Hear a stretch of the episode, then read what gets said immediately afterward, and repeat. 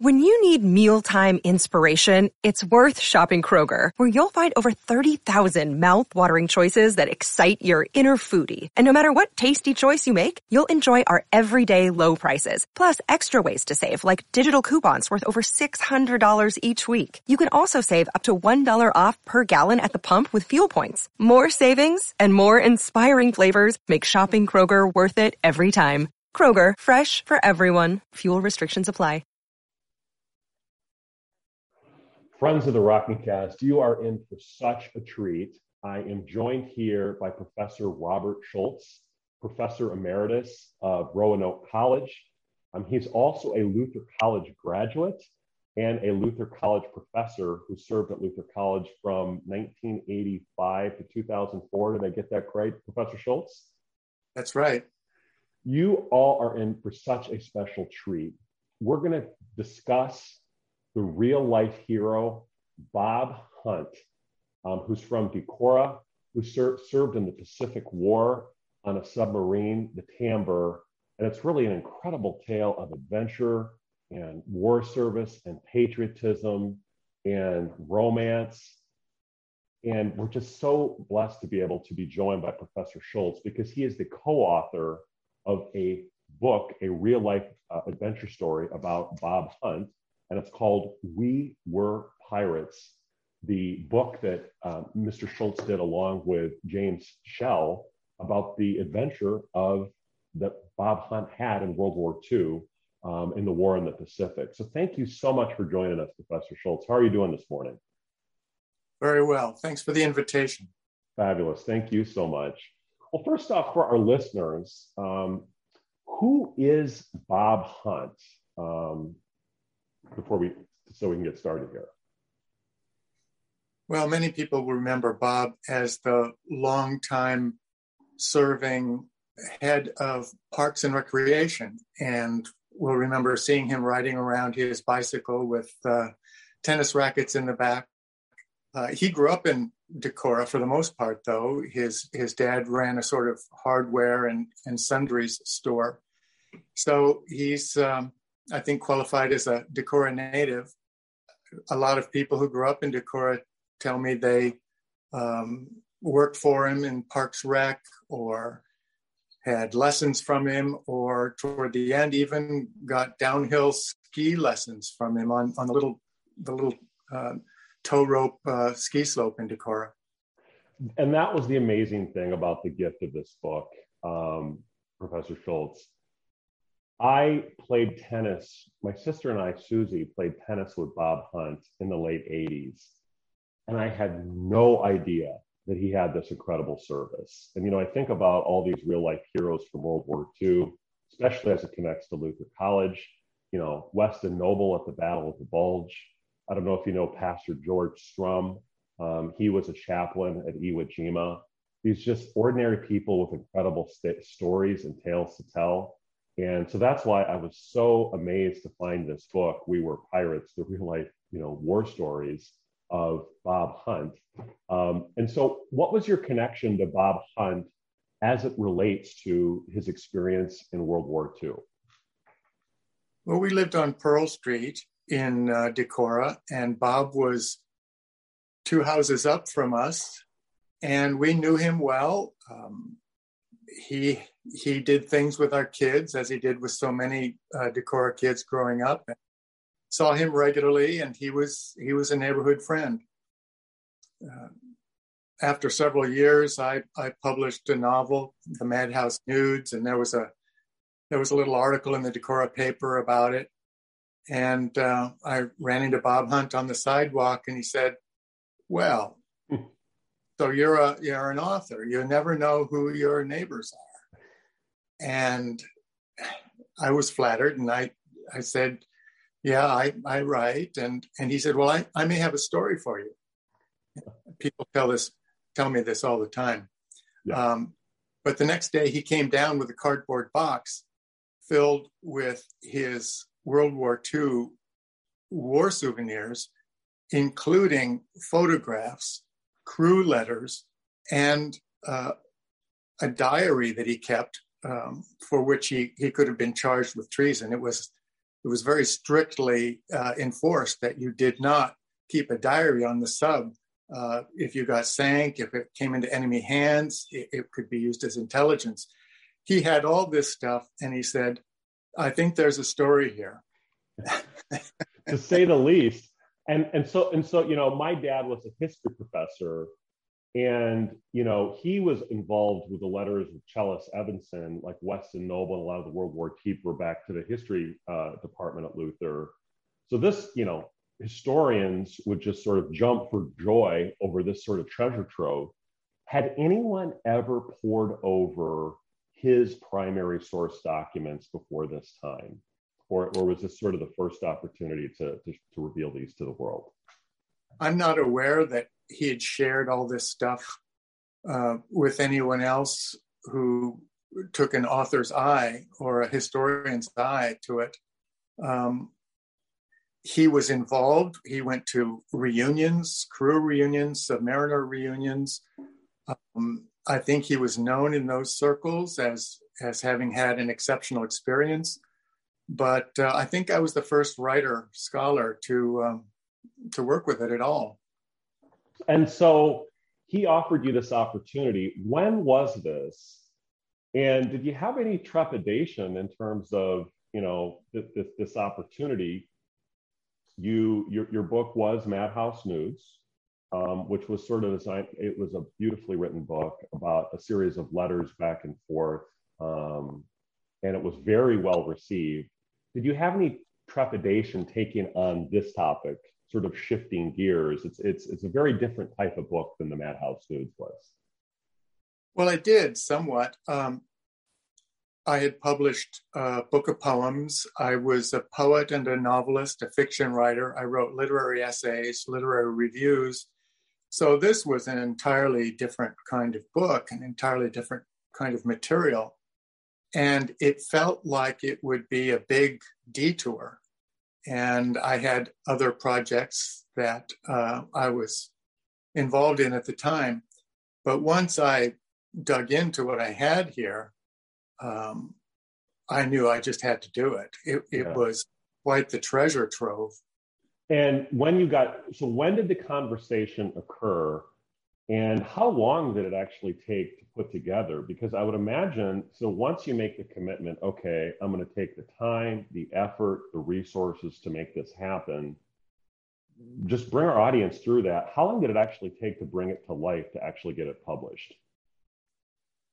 Oh gosh, it was it was kind of a long process um, because I had a very te- heavy teaching load. Of course, Luther College is a is primarily a teaching institution, and um, so I had to carve out my writing time around you know family responsibilities and the teaching.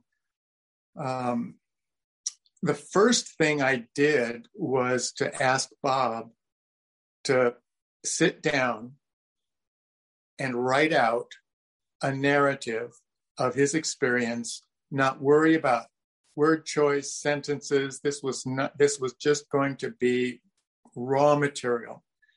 Uh, I needed some overview sense uh, from him. I felt, and so for about a year, I would go on my morning walks for exercise, and I would pass Bob's house, and I would see the light bulb on down in his basement um, sort of an unfinished basement, the submariner under the pipes and bare light bulbs, sitting at a typewriter, tapping out his World War II experience.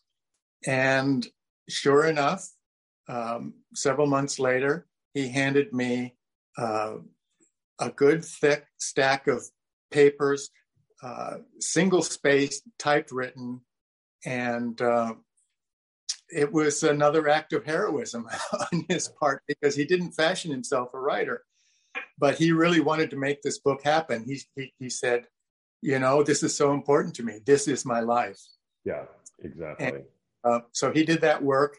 And then I started to organize it and I went through all of his primary materials. The, the, he was he was in some ways the unofficial archivist of the Tambor uh, because he was the longest serving member uh, of the crew, and and so when there were letters and when there were uh, there was memorabilia, souvenirs.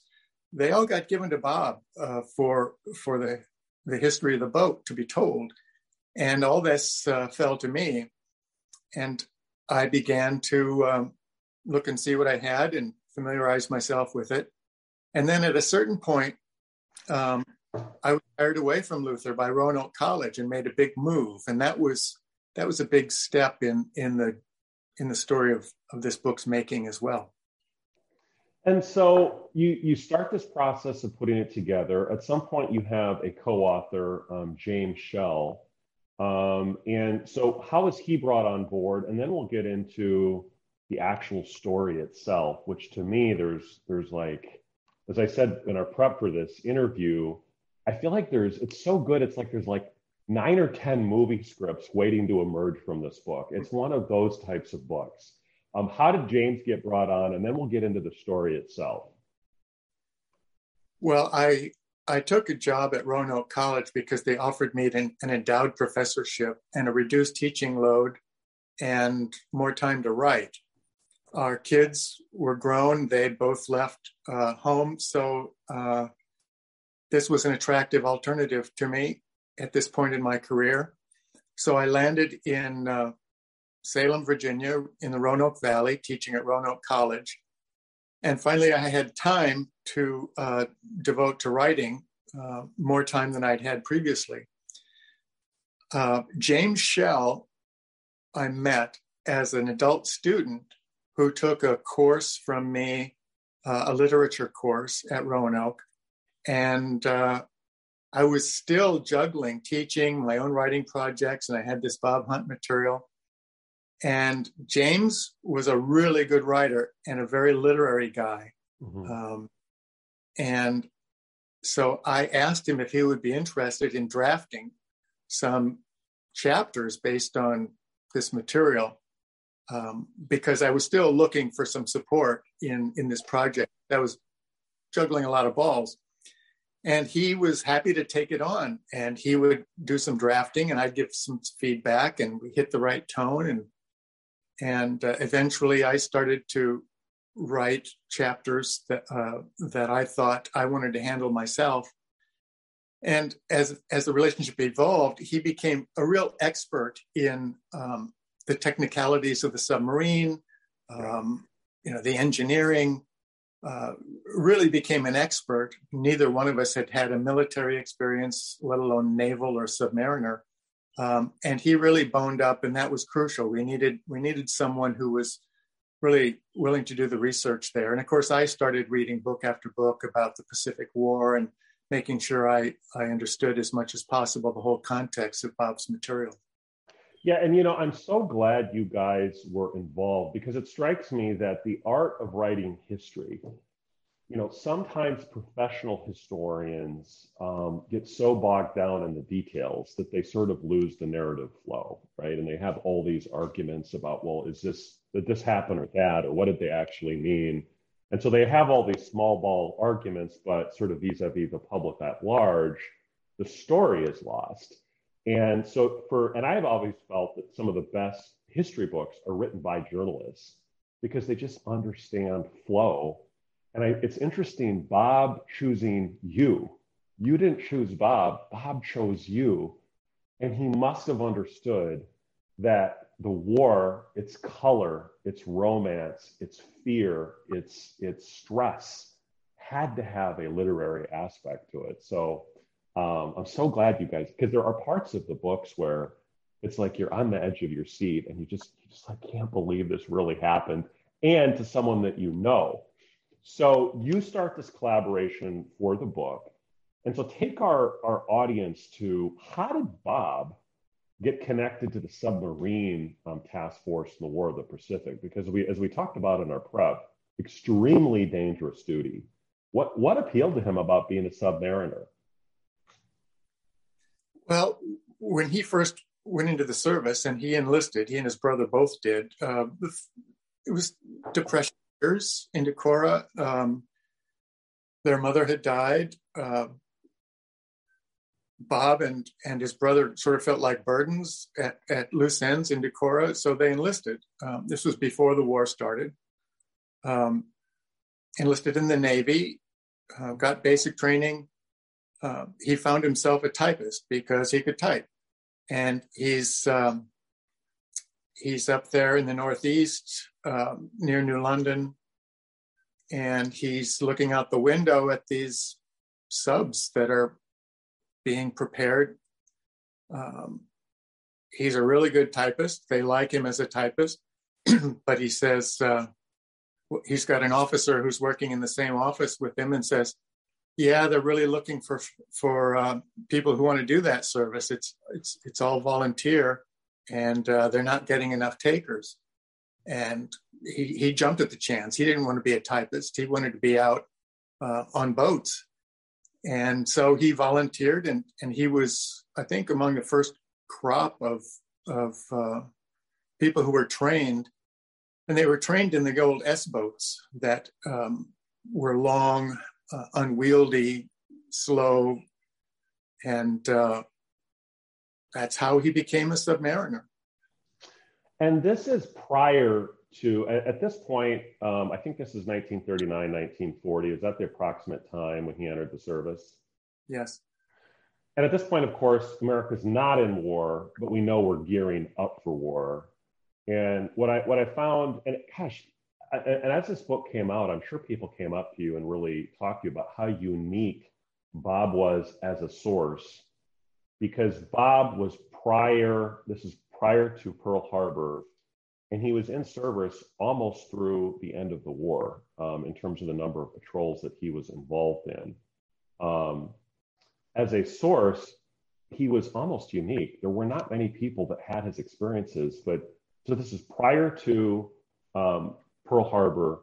Talk a little bit about though the risks of being a submariner as he um, made that decision. And was he aware that that's what he was getting into? Because I think you had talked about the casualty rate on a, on a, submarine was one in four. Is that correct? And of course, casualty. You always talk about casualty, whether you're uh, injured or dead the casualty most likely means you're dead if you're going to be injured in a submarine for the most part, unless you're, you know, bump into a torpedo or something like that. It was extremely risky service. That's true. That's very true. Um, I don't think Bob was aware of all that. Where he was, the subs were were at the base. It was his opportunity uh, to get out on the water. Um, but he is absolutely a unique source. Uh, and and when I took the manuscript to the Naval Institute Press and sat down with their editors and just told them Bob's story, they looked at each other, and then they looked at me and they said, "Nobody did that." Yeah, uh, exactly. And uh, he was unique in so many ways. Uh, when he was when he's in the Northeast, he took a took a trip over to see the the 1939 World's Fair in uh, uh, in New York City and saw the the Trilon and the Perisphere, and you know the world of tomorrow is going to be yes. a wonderful place. And he he walked by the the, the Polish pavilion, uh, which talked about you know being and the irony of of that that fair with its its beautiful vision of of Tomorrowland yes. uh, was what is very poignant to me. When he got on the sub, they uh, eventually had to take it from New London to Pearl Harbor. So he cruised with the boat down the eastern coast, down to uh, the canal, the Suez Canal, and passed into the Pacific, and then went up the west coast and out to um, Honolulu and and the sub base um, prior to the war with um, Battleship Row there and and clearly um, war preparations going yes. on there. And and that's and that's I think what makes this so interesting is that sort of take our readers to he was he was on patrol. It's my understanding. Um, so he goes out on patrol. It's very tense. Um, they get they get some sort of intelligence that the, the, Japanese, you know, may be in offensive operations. They're not quite sure, but then they then they get word that Pearl Harbor happens December 7th, 1941. He's not on in Hawaii at that point, but it's my understanding he was there shortly thereafter. So, what connection did he have to Pearl Harbor, and sort of take our readers to what he observed when he was there? Well, um, he uh, he got put on the USS Tambor, which was the new fleet boat. It was the the namesake of the Tambor class, and this was a huge upgrade over the old S class submarines. So he was he was on the newest powerful submarine, um, probably in the world at that. And they went on a first cruise up to Wake Island to do reconnaissance and to uh, supply uh, the the GIs that were there. And they were actually cruising uh, um, around Wake Island when the Japanese bombed Wake. And they saw the fires. Uh, Bob was up on the conning tower at night with binoculars. They saw the fires. They communicated with the, the soldiers there by radio. Um, and then an aerial bomb was dropped near the Tambor uh, and actually they took damage and they started to get a leak in the forward torpedo room which was bob's room he was a torpedoman throughout mm-hmm. the war and so they had to limp back to uh, pearl harbor and, and they didn't know how bad it was and, and to what extent it was going to get worse and of course they were all alone out there yes. uh, and it's big it's a big ocean so they weren't sure they were going to make it back to pearl they did and when they they were escorted into Pearl and they went around curve after curve uh, in the bay. They saw the unfolding panorama of of the damage after the the sneak attack on Pearl Harbor, um, the beached battleships, uh, the sunken Arizona. Uh, they were still smoking. Uh, Bob was on the number one line crew out on the tip of of the deck, and they were bumping uh, through debris. Uh, there was a thick oil slick they were cruising through. Um, Bob wrote in his journal, "Pearl Harbor, what a mess." yeah, wow. And this is so. And the Wake attack, and I'm not familiar with the history of that. Did that occur nearly simultaneously then with the attack? Was that December 7th, 1941? Is that it correct? Was, it was a coordinated attack uh, on the two islands. Yeah. And so Bob is in Pearl Harbor on December 8th, 1941. It's a few days before Christmas. It takes them a while to steam down to Pearl Harbor. So it's okay. it's December 22, 23, thereabouts. Shortly thereafter. Yeah and so there he is. He's he's literally an eyewitness to. I mean, I hate to bring up Forrest Gump because he's not Forrest Gump at all. But I just this this this ordinary person observing the whole breadth and panorama of the war. He's literally at the first shot, and he's almost he, he he's not he doesn't spend all the way to 1945, but almost the whole thing. So then all of a sudden, world changes and the submarine force at that point um, they're still sort of developing tactics um, and so take the audience to some of these early patrols um, that bob is engaged in i don't know if one, i want to use the word disaster but there was a lot of frustration as the textbook learning that a lot of the submarine commanders had learned um, didn't really match theater that they were trying to do sort of offensive operations but they weren't very successful. So if you could just talk a little bit about some of the early frustrations, I, I found one really part of your um, book very interesting. This whole risk versus reward. How much do you go by the book, and how much do you have tactical improvisation? You know, I remember my old football coach Dick Weist. He would say, "Cole, you don't freelance, right?" Well, that's the same thing true in military. You, you can't freelance too much, but if you're bound by your your textbook, that can be very inhibiting too. So, so talk about these early patrols were not very successful, is my understanding. That there was problems with the torpedoes, there was problem with tactics, there were sort of incompetent officers. These first months after the war, what what was Bob involved in, and, and talk a little bit about the, the frustrations of some of the crew. Well, there was improvisation and development on all fronts in the Pacific War. Uh, certainly, having all those battleships knocked out, uh, one of the great um, lucky strokes was that the uh, aircraft carriers, for the most part, were out at sea, and so the U.S. developed a um, a, a war fighting strategy that involved basically submarines and aircraft carriers. Um, and on the submarine front, uh, the the existing captains had been trained to approach warily their um, their targets at depth and to launch a torpedo that would rise and strike the hull from below, more or less. And this was not a very um, effective strategy. It was uh, safe for the submarines. It played to their strength of stealth. But there were multiple problems. It was too much of a long shot. Um, and then, of course, you mentioned the the submarine, uh, the torpedoes were were malfunctioning, and and the, the captains got blamed for this.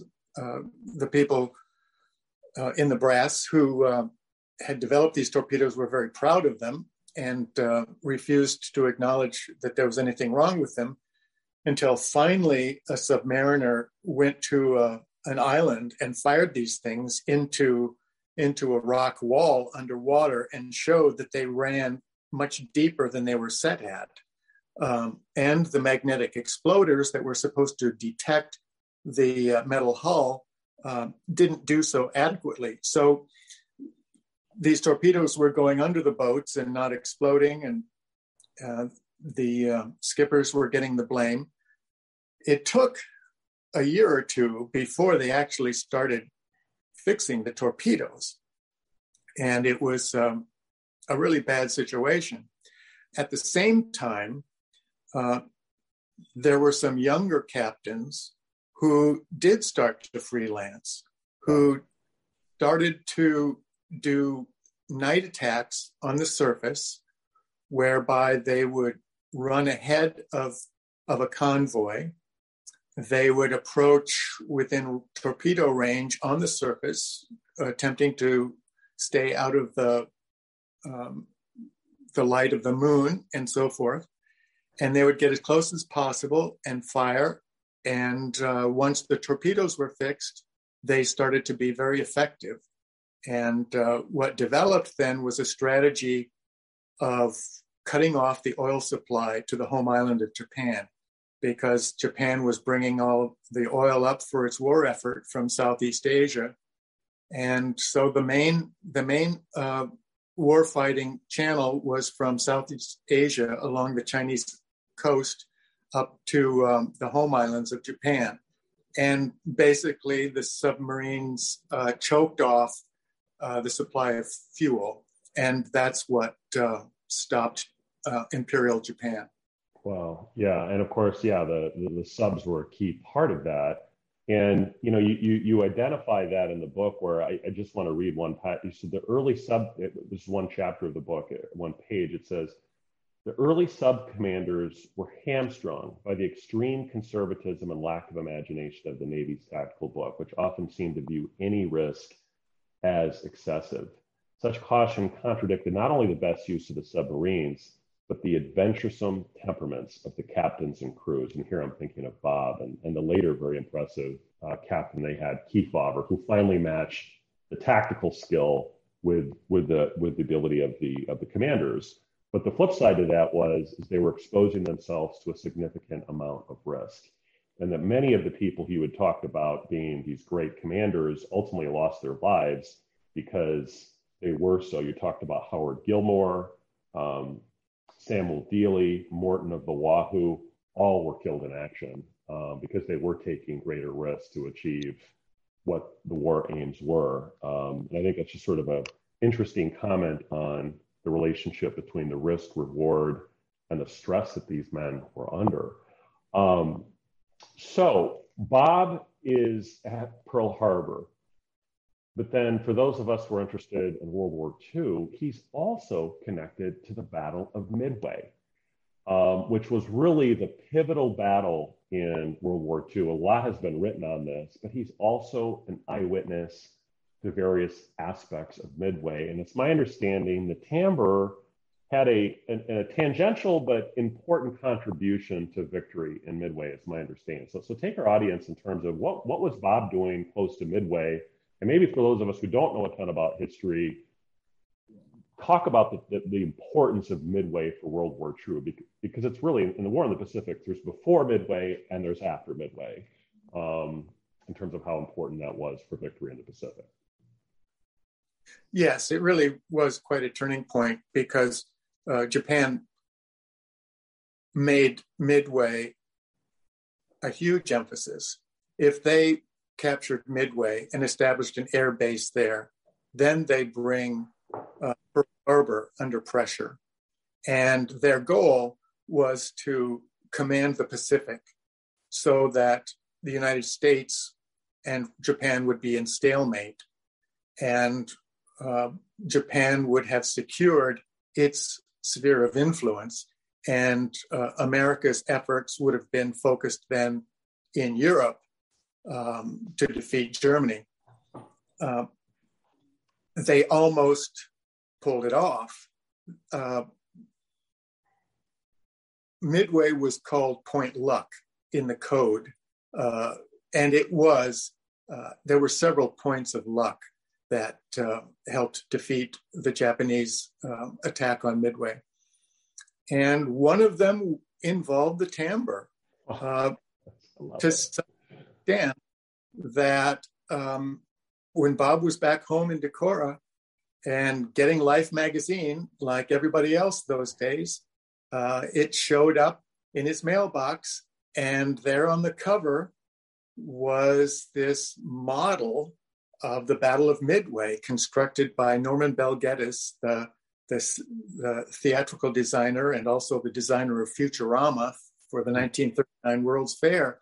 And he built these scale models of, of the Battle of Midway and photographed them. And there was a huge spread in Life magazine. And on a two page spread, there's the depiction of the USS Tambor hmm. staring pants off of uh, a bunch of uh, Japanese cruisers and making them believe that somehow they were under attack by a much larger force that had found them out. And it changed the timing of, of their attack such and alerted uh, the US forces to uh, the presence of the invasion force. And it, it changed the timing of the exchange of fighter planes between the uh, aircraft carriers of the US force and the Japanese force. And um, it's ironic, it's lucky, and ironic too that our man, Bob Hunt, was right there in the middle of that. I mean, he is sort of a Forrest Gump character. I mean, yeah. if you were going to write the story of the Pacific War through a, a, a submariner's view, he was in all the places that mattered, usually when they mattered most. Yeah. Well, or another example would be, you know, the, doc, the Ken Burns documentary with Civil War, uh, the private that is very prominently featured in that war that, that's literally there from 1861 through throughout, and then the one that survives to basically be able to tell the tale. And he certainly was there.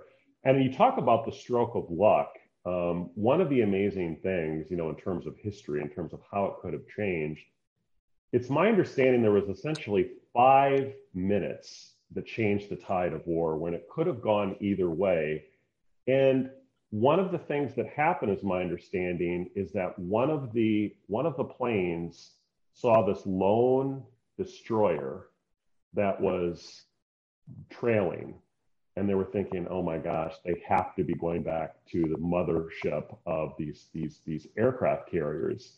And was it was it Bob's sub or was it another sub that somehow was involved in that destroyer being where it was and going back to the fleet of aircraft carriers that ultimately then were destroyed. So, could, could you elaborate a little bit on that? One, the destroyer going back to these aircraft carriers, why that was important, and two, what connection, if any, did Bob have in his submarine to that event, or was it another submarine? Am I getting that mixed up?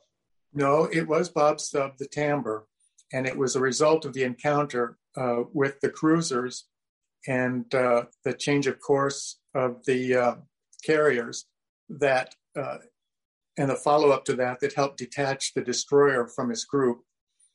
And of course, hu- one huge story of the Battle of Midway is the search for the the, the Japanese um, carriers, and they had all these planes out in wave after wave, and it was a lucky stroke that one pilot saw this one destroyer, followed it up, and located the the carriers, and created the whole timing whereby um, the uh, US planes were launched off the decks of the US carriers and were uh, able to make an effective attack on, on the uh, carrier. So it was a, basically a carrier war that the US won by several strokes of luck that allowed them to get in the first punch.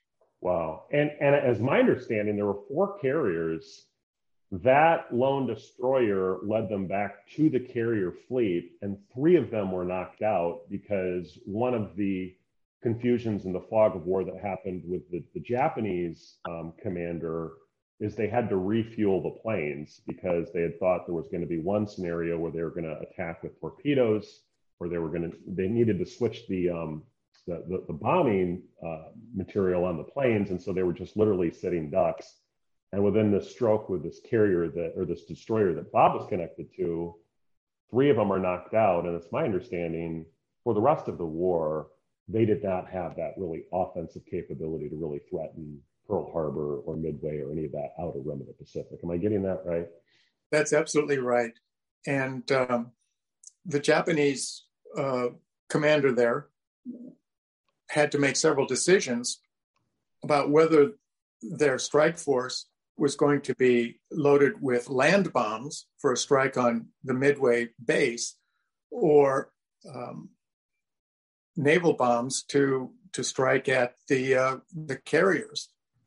And so they caught them in mid exchange with uh, fuel lines, with armaments uh, on the lower decks and on the upper decks, and um, they became fire bombs once they were struck by um, the aerial torpedoes and the uh, dive bomb uh, bombers that uh, that found the fleet.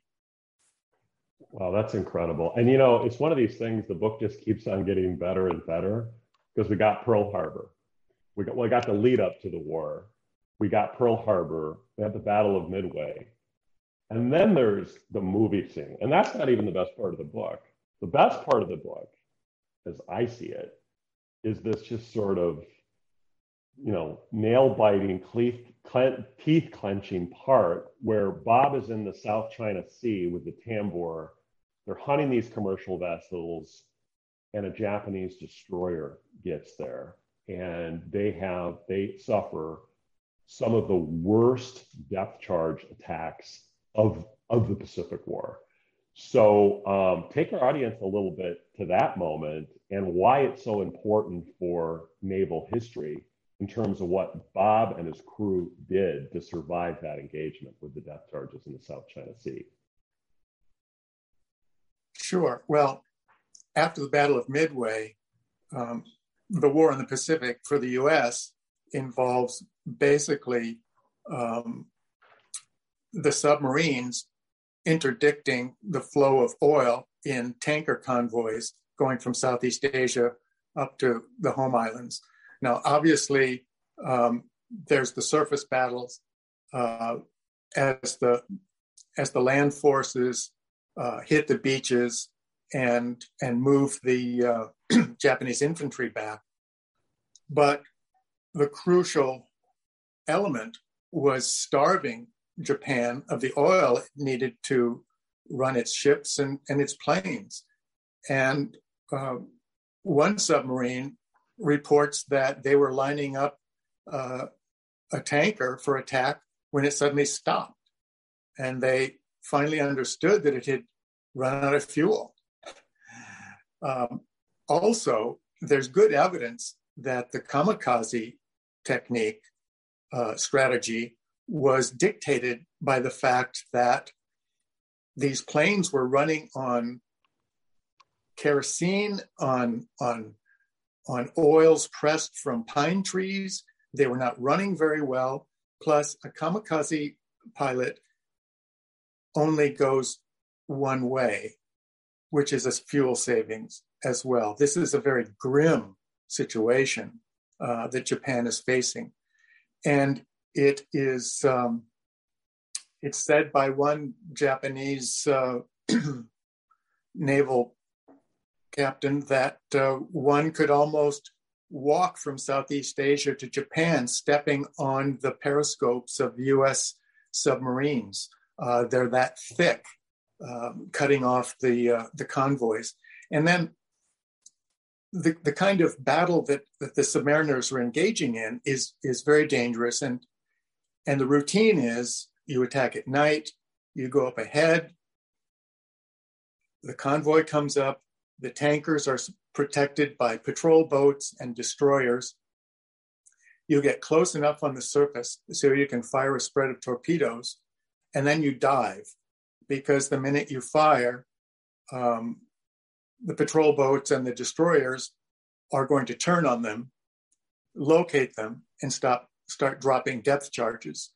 So it's a crash dive after the torpedoes are away, and then they try and evade uh, the depth charge attack that's coming from above. And what I think makes this very unique, as I understand it, is that uh, so they're so they, they make this attack um, they're trying to sink these commercial ships, and then they're they're spotted, they're outed, and at, at that point, the the destroyer and I think the patrol boats they they have they have them in their sights, and they just go through this just teeth clenching. Was it six seven hours of repeated depth charge after depth charge after depth charge, where they can literally hear them coming closer um, and Bob survives this. And it's my understanding the reason why this is so unique is typically they don't survive this sort of um, depth charge. So maybe if you could just talk a little bit about that. Um, well, yes. I mean, again, Bob as narrator of uh, of this story is absolutely unique, and that he kept a a diary in which um, these things get recorded the plain fact of it is that almost every other boat that went through this experience was destroyed uh, with all hands. And the fact that they survived is exceptional. Plus, afterwards, uh, someone organized the crew to write letters about the experience, narrating what it was like from their compartment. Because there, there are stations all around the boat all the watertight doors are shut. Um, there's there's a drama going on in every room, and the crew members did write down their experiences. And and Bob was the archivist of the boat who had all these letters. And so for me, as the author telling this story, I get to move from room to room of the boat and narrate this like like a movie. It's it's like we've got a camera that moves around that submarine. Well, they got sent down to the bottom uh, of the East China Sea and they were damaged. They were leaking oil and water, uh, oil and air. Um, they didn't know how bad the leak was, um, but in fact, the destroyer above them could see the oil coming up, and because it was the, the their own waters, they had all the tidal charts, the current flow, and they could pinpoint where the Tambor was. And they emptied their boats of, of uh, depth charges. They came down. You heard the splash. You heard the click of the um, of the detonator. You sometimes, on two occasions, heard a depth charge hit the deck and roll off. One was a dud. One rolled off far enough that the stroke of the blast shook the boat, but did not um, prove fatal. They were submerged for over 13 hours. And on the bottom, they were under relentless depth charging for a good portion of that time. They they hoped they could ride it out they hoped that the destroyer would think they had finished them and would relent. Um, they didn't imagine they could start the engines, blow the tanks, and get away. Uh, but eventually, their situation was so dire that Captain Kefauver did say, We're going to blow the tanks, we're going to start the pumps, we're going to try and get out of here because they were running out of air and uh, electrical power. So they made a run for it. There were more blasts. Uh, Kefauver found that the way the boat handled on the way up, that there was a, a tide that they put the nose into the tide so that the oil and bubbles would be carried far behind them. And they eventually uh, decided to surface because they needed to um, exchange the air. They surfaced in the middle of the night. Um, Bob Hunt and others ran up to the conning tower, ready to man the, the deck gun and, and the machine guns. Um, but it was all dark and they were in the clear. And you mentioned Kefauver who I understand in no relation that we know of to Estes Kefauver, but Russ, Russell Kefauver, you talk about a movie, he's almost central casting. I mean, he's the captain, and we're almost getting to the end of the podcast. I feel like there's so much to explore, but I guess people are just going to have to read the book if they want to get it all. But um, Russell Kefauver, at one point, I understand during this engagement, must have given up hope because wasn't he going around saying it was an honor to serve with all of the, these men. I mean, he, he's almost saying goodbye, right? I mean, am I getting that, was, that right? That was the sense of the crew. He did yeah. go compartment to compartment and greet each boat, uh, each room by saying, It has been an honor to serve with you.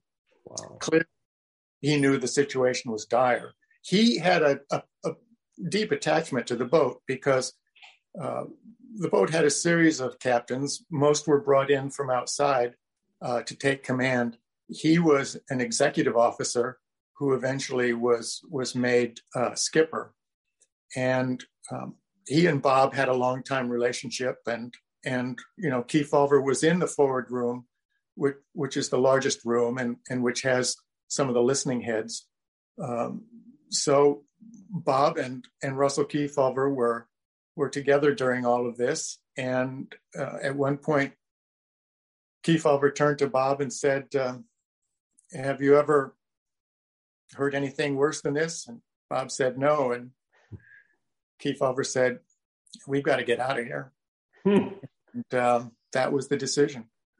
And Bob felt very honored that he was almost speaking to him as a peer, as opposed yeah. to the captain relationship. So, I, you know, it, it's just what these guys went through and you know they talk about the greatest generation and i think a lot of times when you talk about that it opens up sort of a whole can of worms that people don't you know they, a whole bunch of things. But i think for me what it just really goes down to is just the sheer terror these men experienced and the stress that they were under. Um, you know i think of the previous captain who was sort of a failure um, was this this armbuster, Jake Armbuster. They called him Shaky Jake because he would get so stressed out when just imagine that he would literally his hands would shake when they would get close to an attack, and of course that was not really projecting confidence to the men. but people like Kefauver, and that's one of the things I think the military has always tried to figure out is once the bullets start flying, who's going to succeed and who's going to fail. And they almost don't know until the bullets start flying. It's very hard to predict who the heroes are going to be and who who the people that aren't going to be able to take it are going to be. I think of you know it, this discussion reminds me of U.S. Grant Civil War. This would be classic Grant is that he was a quartermaster and he knew how to cut off supplies. He knew that his own military needed supplies, and he knew how to cut off the supplies of the of the Confederates and to basically just cut them off at the knees because without material, without fuel, it's over. Um, and so, wow, this this has been such an honor to talk to you. Um, and you know, we haven't even discussed the romance in this book. There's there's there's like five or six different love stories within this book too in australia the south pacific you know it reminds me of that rodgers and hammerstein south pacific book um, but it's just it is almost it's like saving private ryan. I mean this this has to be made into a movie at some point because it's just that good.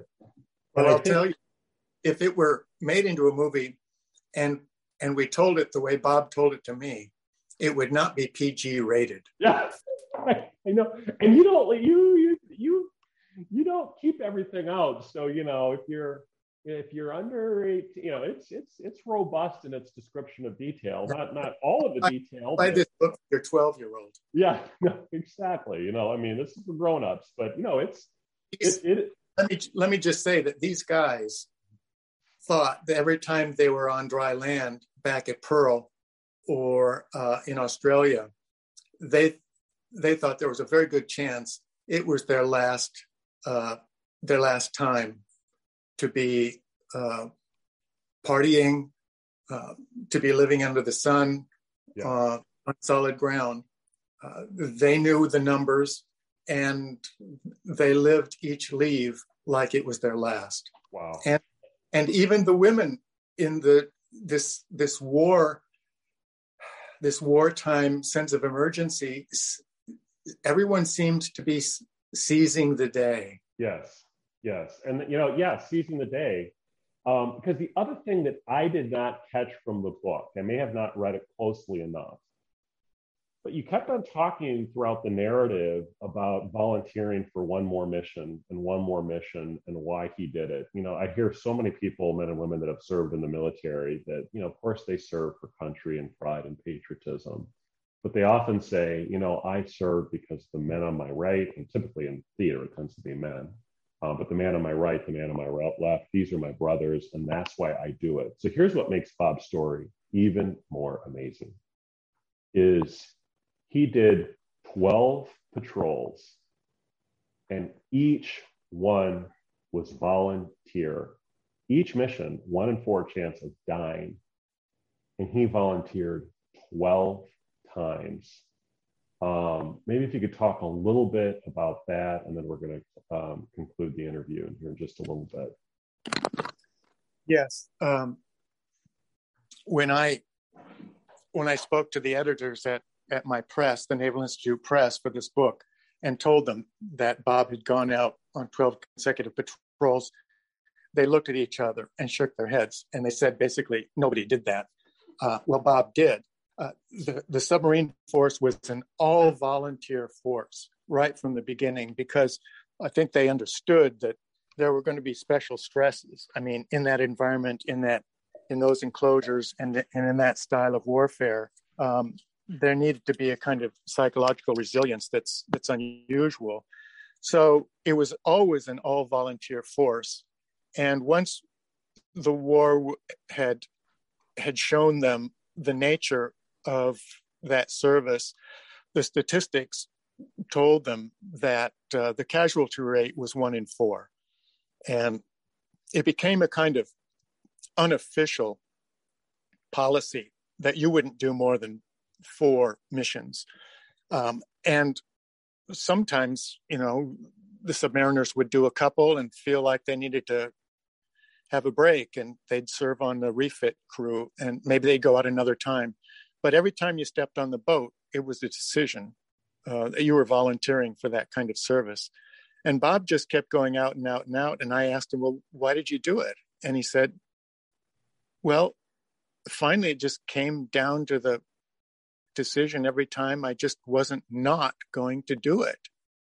And he also told me that um, partly he did it because he just had determined somehow in his mindset that he didn't expect to survive the war, but he was just going to keep fighting it. And and he had had so much experience, and he had had so many comrades who went on to other boats and then died. Um, you know, I, I think it was, as you say, fighting fighting for your brothers. Yeah, exactly.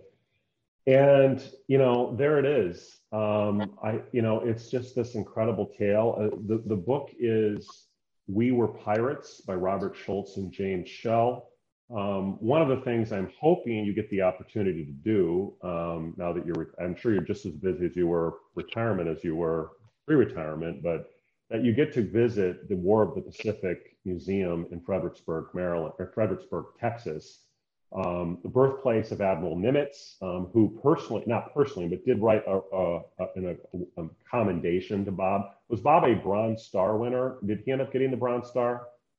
No, he didn't. He, he should have, but yeah, he, he kept his head down. Okay, yeah.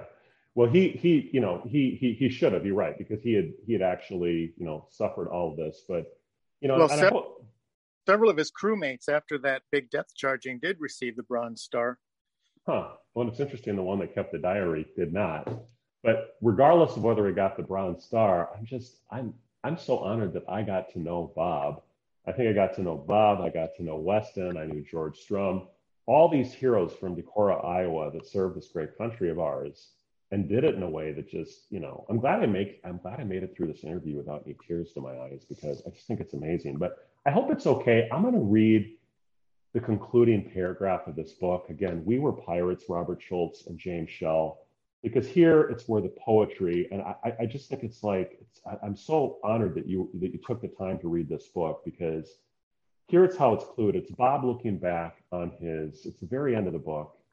Um, he's looking back on his service.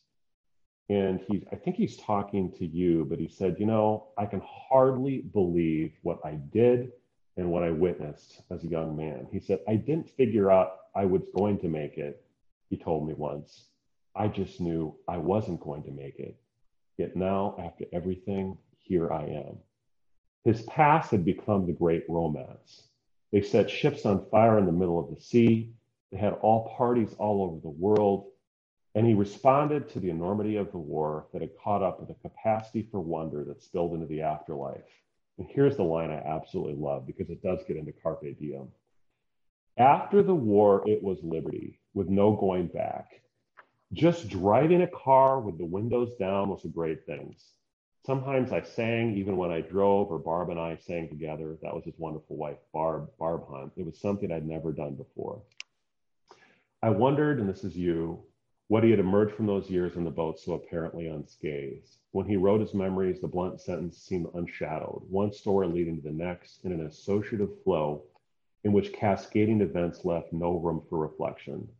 Once he used the word flashback, I asked him about what flashed back, expecting a patch of darkness, but he said, The things that came back are all the things I like to remember the parties, the sex, the darkest aspect he showed me was the set jaw and straight gaze when he spoke of the friends who had been killed. Then I glimpsed the resolve and simmering anger that saw him through, that kept him going out, that provided the big story his generation shared. America had been attacked. They had set aside to avenge the wound and defeat the aggressor, and they had gone back to live normal lives. The war was an interruption. They had put it behind them with resolve like that which they had fought. And then he's at home. He went downstairs to the downstairs to the archive room and back in time. And lately in his snug, his little blue bedroom where he'd huddled together, he has reviewed these pages, remembered once again, descending once more into the past. Wow. I mean, this book is such a treasure. I hope everyone gets the opportunity to read it. Um, I am going to post a link on the show notes to my website. Um, this is a fabulous book. I hope it continues to live on and inspire other people to do the screenplay on this. This is Saving Private Ryan Good. Um, thank you so much for appearing on this podcast. Is there any take home you have for the listeners in terms of the book or Bob Hunt that you'd like to share before we conclude? Well, thank you, Rockne. You're very generous. It was it was fun to talk about the book. Um, and one last thing I would say is that um,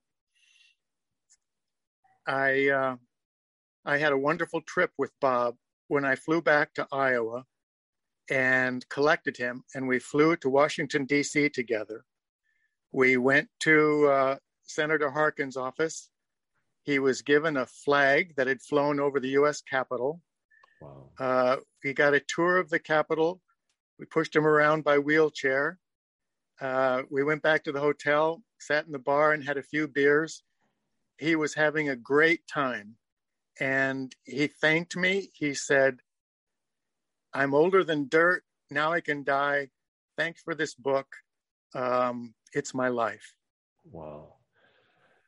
It doesn't get any better than that for an author. I mean, the the reward of of giving Bob this book back um, in in in small payment for his service uh, is one of the great things in my life. Well, you know, and I think you know, whenever I'm a little, my day job as a lawyer, whenever I'm a little stressed out as a lawyer, I just think, well, gosh, just think of those men on Omaha Beach, you know. And now I'm going to go to Bob. I'm like, Paul, you're a little anxious about this upcoming hearing. What about Bob and the depth charges and, and how he maintained his resolve and his sanity, and you know, gave us this tremendous gift of his service. So it's such such gratitude, and I think you're right. Carpe diem, um, seize the day, live every day as if it is going to be your last. Um, that's such a good take home, and I'm hoping I'm hoping I can interview on future future podcasts and we share this with other people. And I'm hoping to get to speak at the War of the uh, Pacific Museum in Fredericksburg sometime. Um, thank you so much for Professor Schultz. Infinite gratitude to you and for all my listeners. Stay tuned. Give us a positive review and on Spotify and iTunes and all places where podcasts are heard. Until next episode of the Rockne Cast.